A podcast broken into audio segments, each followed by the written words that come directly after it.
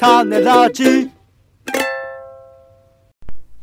一週間お疲れ様でした。お聞きいただいた皆さん、ありがとうございます。週に一度の句読点暮らしと放送を振り返る種メガネです。あの時何を喋ったか、なんであんなことを言ったのか、この一週間の記憶を紐解きます。はいはいまずは暮らしの一週間から、あなたもご自身の一週間を振り返り、思い出しながら聞いてみてください。うるせえ、うるせえな。なんだ？なんだ？怖い怖い。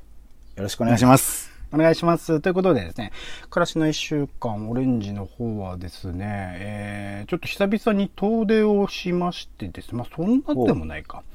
えっ、と、コロナ禍以前には結構通い詰めてたっていうか、頻繁に行っていた池袋と新宿というエリアにですね、たまたま、うんたまたまというか、まあ、あの、演劇を見に行く用事と、あと、えっ、と、コンサート、ライブを見に行く用事がありまして、うん。久々に行ってまいりましてですね。まあ、恐れてたわけですよ。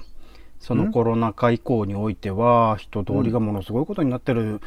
まあ、人がアリのようだ。人がゴミのようだと。まあ、息子のごとくね、思うんでしょうなと思っていたんですけれども。ゴミの一になりに行ったと。なんか、案外とこう、まあ、うまくこう、僕も、その、なんですか、駅からは出ないようにして、シェアサイクルで、ちょっと近隣の、最寄りの駅からこう、回り込むような形で行かせてもらったんですけど、意外とそのスポットスポットは、はい今のところはそんなに混んでないところもあったりとかして、ううんまく道を選べば、そんなに密になるほど、そんなに人が集まらない場所を選ぶこともな、まあできるんだなっていうのことは、まあ行ってみて初めて知ったというか、なんか、うん安心しましたね。行けて。あ、行けるんだ。俺池袋とか新宿とか、あと渋谷もまた行くんですけど、行けるんだなっていうことを、実際に足を踏み入れてみて安心しましたって言っていながらね、2週間後にコロナとかかかってたらまた元に戻るんですけど、はい。とりあえずは行けてよかったなって思いました。それはね、その、精神的に乗り越えられない壁を越えたという感じなのか、それと、まあ、でもね、コロナって目に見えないですから、うん避けられる自信が具体的にあったって、まあ気持ちの問題な感じもしますけど、どういうことなの？うん、まあまあ精神的なところは大きいと思いますね。テレビとかのイメージでもやっぱ人通りが多い。もともとまあ僕自身の記憶の中でも人がめちゃくちゃ多い街ではあるので、うんそこら辺の感覚的にまあ行かない方がいいというか、特にまあ池袋も新宿もね、若い人が多い街だったりするんで、まあ感染リスクはかなり高い街だとは思うのでっていうところはあったと思いますね。うーん、そうか。僕、最近もなんか映画とか、有楽町とか見に行きましたけど、うんうん。もう、この気楽に言ってるだけでもちょっとドキドキする感じだもんね。オレンジ的にはね。まあ、有楽町、まあそうっすね。土日とかにああえて有楽町とか行ってなかったりするから。正直まあ、どこの街でも JR と地下鉄がまあ、二つが入ってりゃ、まあそこそこ人混みますからね。そうですね。その中で、まあ、シェアサイクルという移動手段をこのコロナ禍において身につけたというのはでかいかもしれないですね。そういうまあそうですか。まあ僕は、あのーなんかよくわかんないんですけど、仕事の谷間だと思ってたら、あの、うん谷がそのまま大陸になっていくっていう感じでですね。あの、谷が大陸になる？谷平がたい、平たい、こう、平たい、こう、なんて仕事のない時期がずっと続くみたいな感じになんっていってますので、ゆっくりとしてるんですけど、なんか外にも出かける、あの、コロナとかじゃなくてめんどくさいっていう気持ちでですね、うちにちょっともうへばりついてる感じですね。これ良くないです。だって、そんなに、ってことは仕事はに詰まってないけど、のんびりしてるってことでしょ、仕事もない、そしてやる気もない、もう何のや、何にもない。ないないばかりでキリがない。TM ですね。TM レボリューションですかね。はいそういう、そういう感じも一切ない。ね、そういう感じでやってますから。なんかそのノリみたいね、ノリみたいなのよない。しの方かな？そういう、そういうリズム感とかいうのは一切ありませんっていうね、感じでやってますんで。良くないよ。なんでね畳の匂いをうん。一番の今娯楽として楽しんでます。匂い 娯楽なのかな？暑いとさなんかこう畳の香りが 聞く気がないの。なんなの？聞急にまとめ出して、どうぞ、はい、次どうぞ。やる気がない人の話をどう膨らませていいのか、ちょっと迷ってる。やる気ない人だって話ぐらいさせてくれたっていいじゃないかよ。やっと喋るタイミングになったのによ 話をしていいんですけど、受ける側がどうしたらいいのかよくわかんないんですよ。いいじゃん、そんなの。なんか、やる気の、俺やる気のあるやつだけのなんか汗臭い話やだよ、もう。やる気のない話だけ聞きたいよ。まあ、じゃあ、まいいや僕らはね、やる気のない放送を心がけていきたいなと思っておりま あ、ますそちらね。やる気出されたってこと続いて番組の聞きどころを付け出してあごとごとごとそういっていく番組の一週間でございます。まだ聞いてない方は作品みたいに使ってみてください。ということで、えー、まずは種枕ですね。今回は名前を付ける意味、ベンチを巡る思いってなんだっけなのび太ですよん？のび太。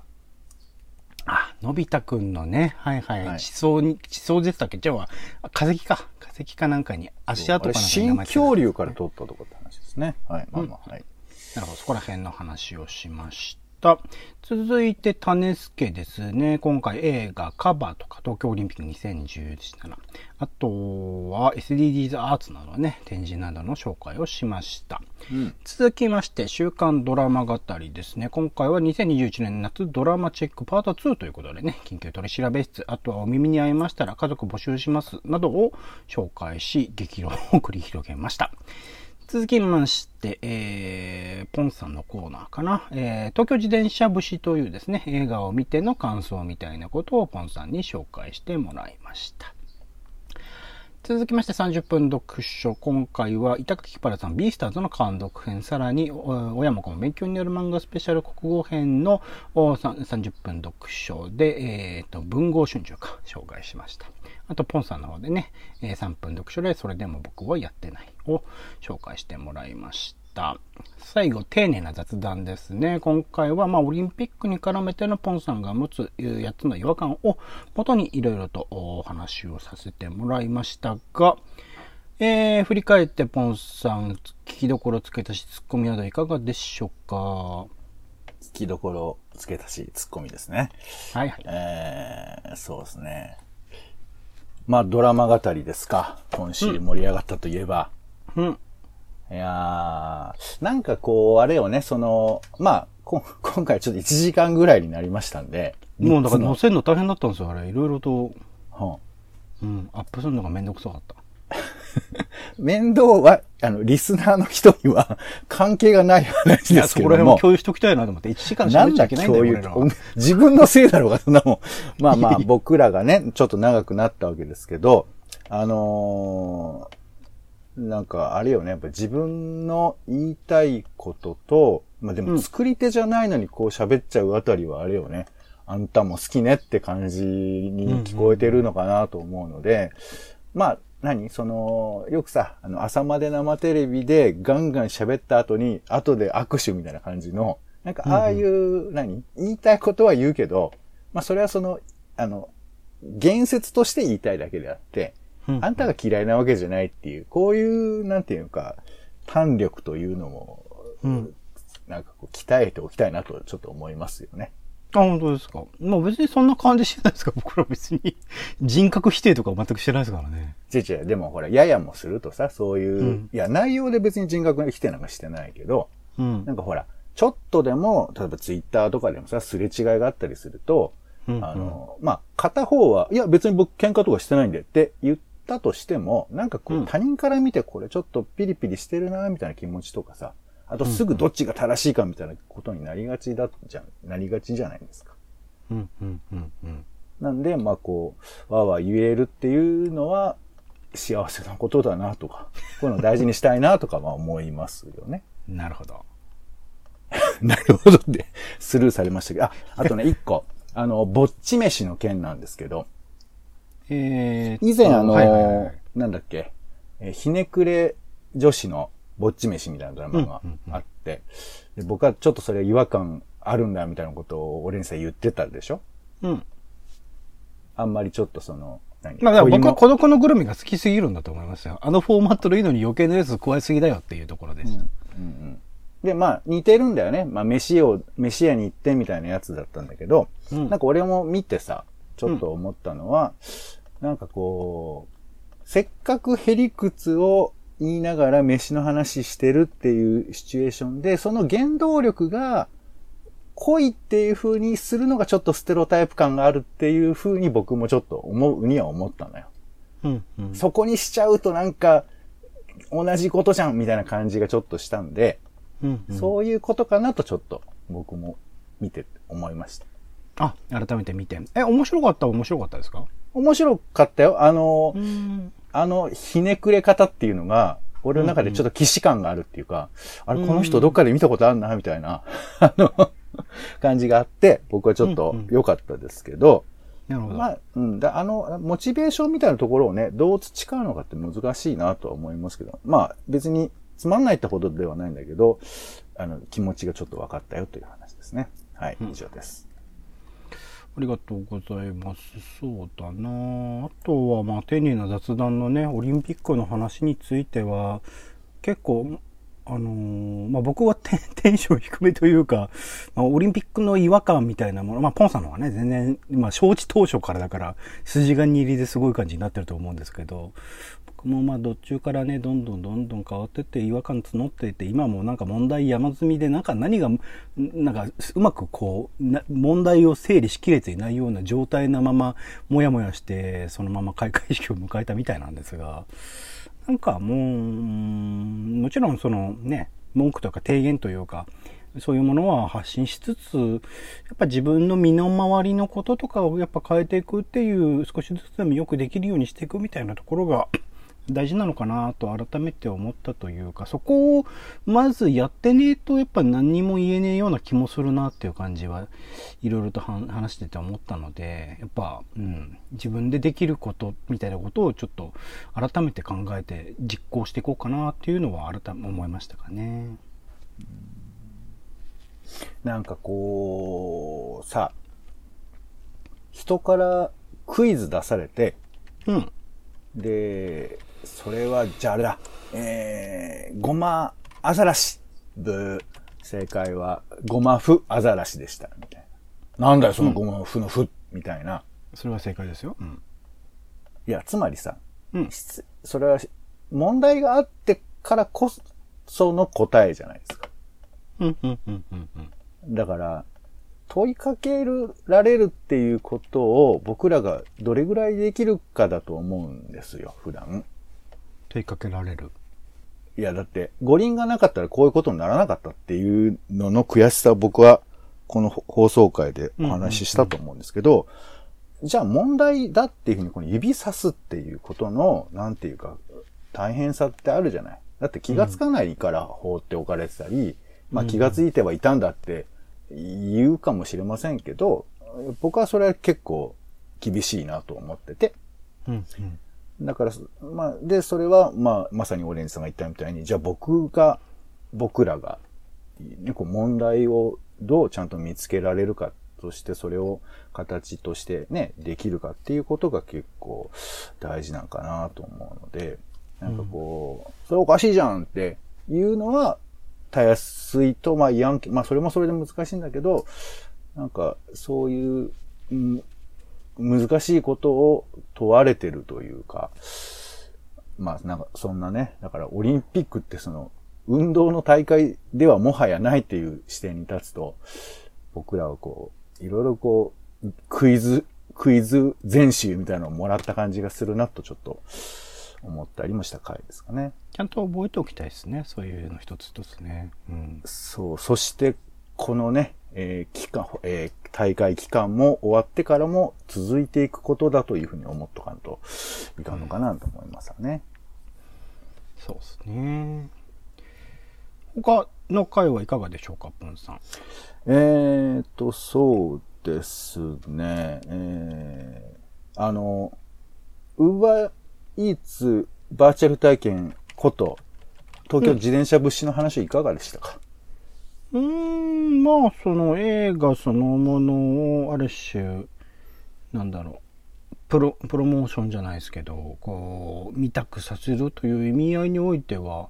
存分に語っていただけたなと思います、が、やっぱそこら辺って難しいっすよね。その、音声だけで、その映像も込みの作品をこう語るみたいなところの難しさっていうのは感じたかな。やっぱ見てる、まあももちろんね、聞いてくださってる方でも、もうすでに見てる方がいらっしゃったらば、それをこうある種保管するみたいな役割はあったりするのかもしれないけど、全く見てない人に音声だけで伝えるみたいなところの難しさっていうのはあるなとは思いますかね。そうだよね。まあなんか一方でさ、あの、コング対ゴジラ、ゴジラ対コングの話もちょっとしたじゃない。うん、まあ別にあれ、あの、軽口だからいいんですけど、うん、なんかこう、やっぱりこう、最近喋ってて、まあこれ、やっぱ喋る能力とか、あと、頭の中のこととアウトプットのバランスとかもあって、やっぱなんか、浅いなって 思うんだよね、なんかこう、喋ってて。なんか、だから、こう、まあ別にね、こう、言葉として整理できる東京自転車節の面白さってここだよっていうさ、なんかそういうことはね、その、うちの近所とか走ってたりするとさ、うおーとか思ったみたいな話をちょっとするの忘れましたけど、なんかそういうことは言えるんだけど、なんだろうね、ちょっとやっぱ複雑な文脈みたいなものをコンパクトな言葉で喋るっていうのはなかなか難しいんだなということは、今回ちょっと時間短めでね、おおお届けしたことも含めてちょっと難しいんだなと思ったんで、まあ頑張る、頑張ろうねって